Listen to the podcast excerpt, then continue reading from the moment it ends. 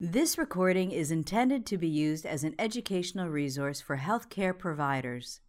It is in no way a substitute for the independent decision making and judgment of a qualified healthcare professional. It should not be used to make a diagnosis or to overrule the advice of a qualified healthcare provider, nor should it be used to provide advice for emergency medical treatment. Persistent Pulmonary Hypertension of the Newborn Pathophysiology by Dr. Andrea Moscatelli.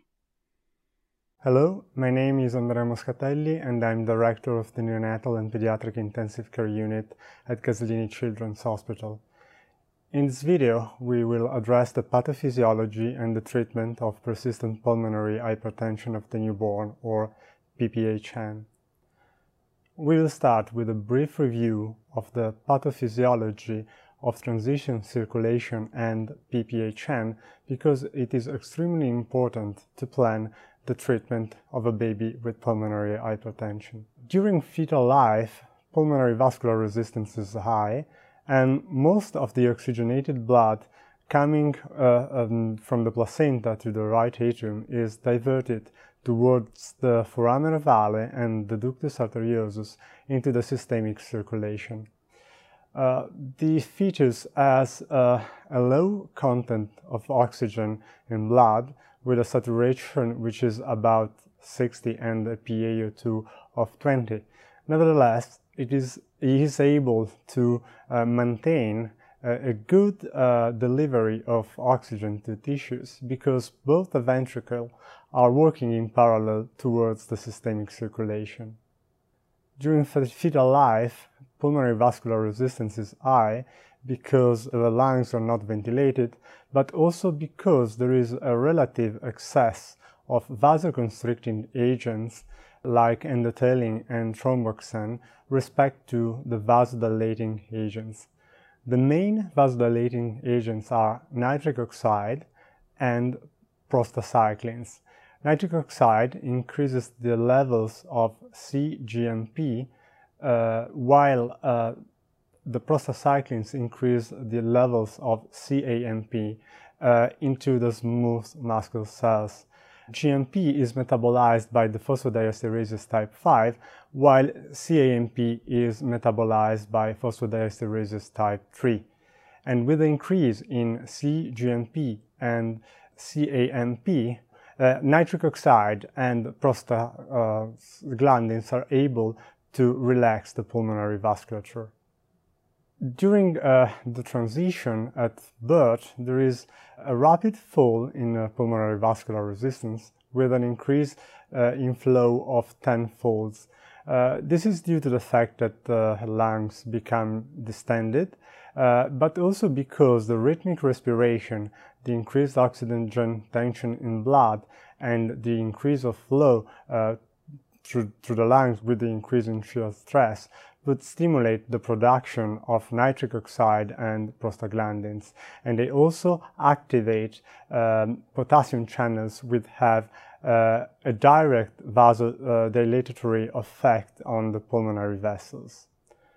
During uh, a normal transition, we have an increase in flow uh, through the lungs, uh, and uh, because the increase in systemic pressures after the separation from the placenta, we have the closure of the foramen ovale, and the increase in oxygen content in blood would lead to the constriction of the ductus arteriosus. So now uh, the delivery of oxygen to uh, the peripheral tissues is mainly uh, dependent on the oxygen content of blood respect to the cardiac output because the right and the left ventricle are now working in series and there is a slight decrease uh, in the cardiac output uh, of the newborn. The last step uh, in this uh, adaptive process is vascular remodeling uh, which takes place in the first week of life with uh, a reduction in the thickness of uh, the muscular layer of the pulmonary vessels with a further decrease in pulmonary vascular resistance. In the PPHN, uh, we have the persistence of high pulmonary vascular resistance uh, with uh, a right to left shunt towards uh, the foramen ovale and the ductus arteriosus. So uh, the baby enters this vicious cycle of hypoxia where hypoxia, hypercapnia, acidosis, and cold are triggering pulmonary vas vasoconstriction with increase in the pulmonary vascular resistance and right to left shunt, auto-maintaining hypoxia. PPHN is affecting 2 of 1,000 live-born term infants and it is complicating 10% of neonatal respiratory failures at term, uh, with a 5 to 10% mortality despite adequate therapy and 25% of newborns with moderate to severe uh, impaired neurological development. The main cause of PPHN is meconium aspiration syndrome, followed by primary PPHN, RDS, and pneumonia, sepsis, and lung hypoplasia. So we might have an abnormal constriction of normally developed vessels, like in parenchymal diseases, but we can also have a normal parenchyma with a normal muscularization of the pulmonary vessels, which happens to be the case of idiopathic PPHN, which has been associated with uh, the closure in utero of the ductus arteriosus or uh, to the mater- with the maternal therapy uh, with serotonin reuptake inhibitors. The last cause of uh, pulmonary hypertension could be lung hypoplasia and CDH, where we have a reduction in the cross-sectional area of the pulmonary vessels. All these conditions share a certain amount of vascular remodeling with an increase in thickness of the medial layer of the pulmonary vessels and an extension of the muscularization into at the, at the level. Uh, this is the case of idiopathic PPHN, uh, where the substrate of pulmonary hypertension is related to vascular anomalies, and it is also uh, been uh, it has also been described in congenital diaphragmatic hernia. While in parenchymal diseases, the substrate for pulmonary hypertension is mainly functional, and there is a less extent of uh, pathologic vascular remodeling and muscularization. Uh, we can have an increase in the pulmonary pressure just because there is an increase of flow through the lungs, even if uh, the resistance, uh, the vascular resistance of the pulmonary vessels is normal.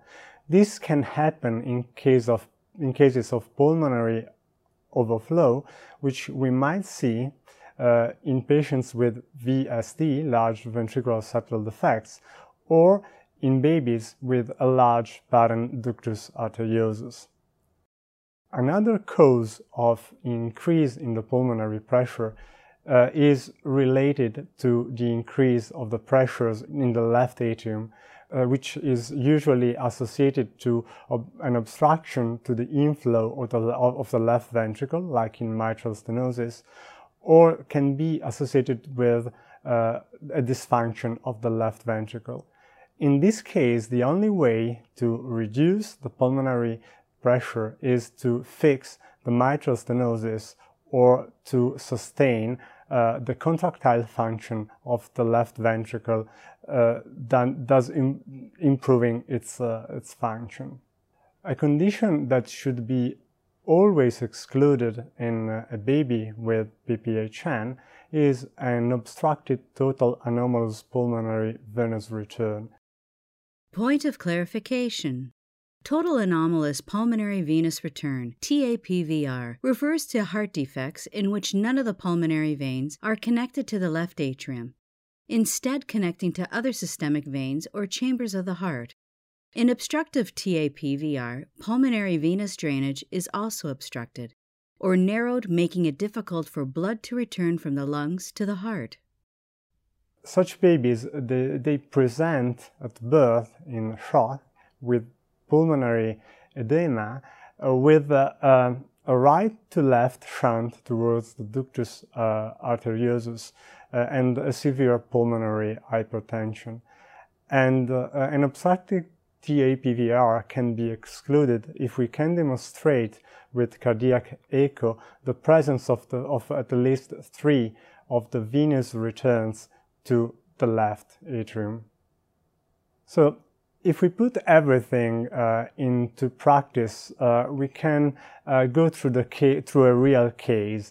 Uh, we have a 41 weeks gestational age baby who was delivered by cesarean section because of acute fetal distress during labor.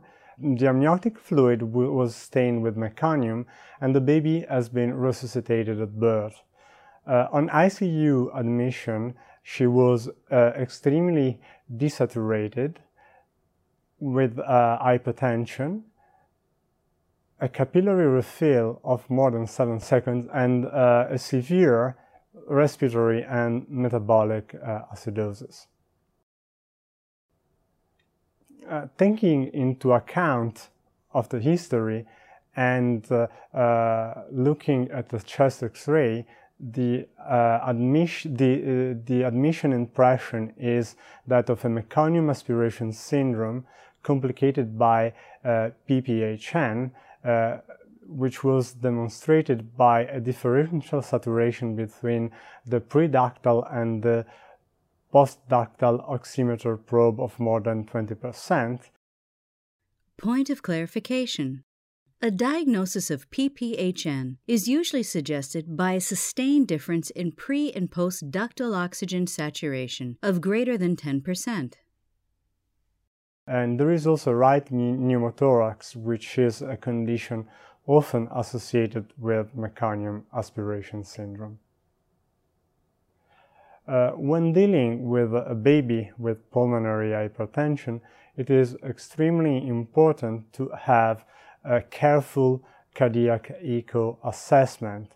Uh, usually we look uh, to uh, the shunt towards the ductus arteriosus and the foramen ovale, uh, which, which could be uh, bidirectional but with a prominent right to left component or exclusively right to left. And if we uh, have a short axis cut of the left ventricle, we would see a D-shaped left ventricle because of the increase in the pressures in the right ventricle, which are displacing the interventricular septum to the left. With the use of cardiac echo, we can also calculate the pulmonary systolic pressure. Uh, this is we can uh, calculate the difference between the right ventricular pressure and the right atrial pressure with the application of the modified Bernoulli equation. So uh, this difference would be given by 4 uh, times the square of the peak velocity of the tricuspid regurgitation jet, which we usually see in severe cases of PPHN. If we add to this value the right atrial pressure, which can be estimated by the central venous pressure, we have the pulmonary systolic pressure, uh, which is usually iso or suprasystemic. So uh, the findings on admission uh, at echo are a normal anatomy with normal pulmonary venous return, so there isn't an obstruct uh, total anomalous pulmonary venous return. The PDA is big with a right-left shunt.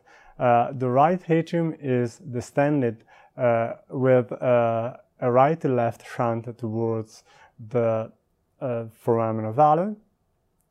The RV is dilated with a moderate tricuspid regurgitation. We have a D-shaped left ventricle and isosystemic pulmonary systolic pressures. So uh, everything is uh, saying to us that this baby has a severe pulmonary hypertension.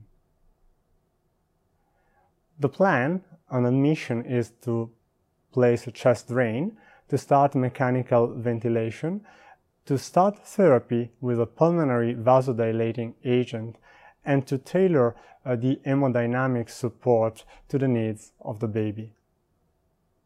This recording is a production of Open Pediatrics, a free and open access resource for pediatric clinicians worldwide. For more pediatric care materials or to join our global community, please visit our website at openpediatrics.org.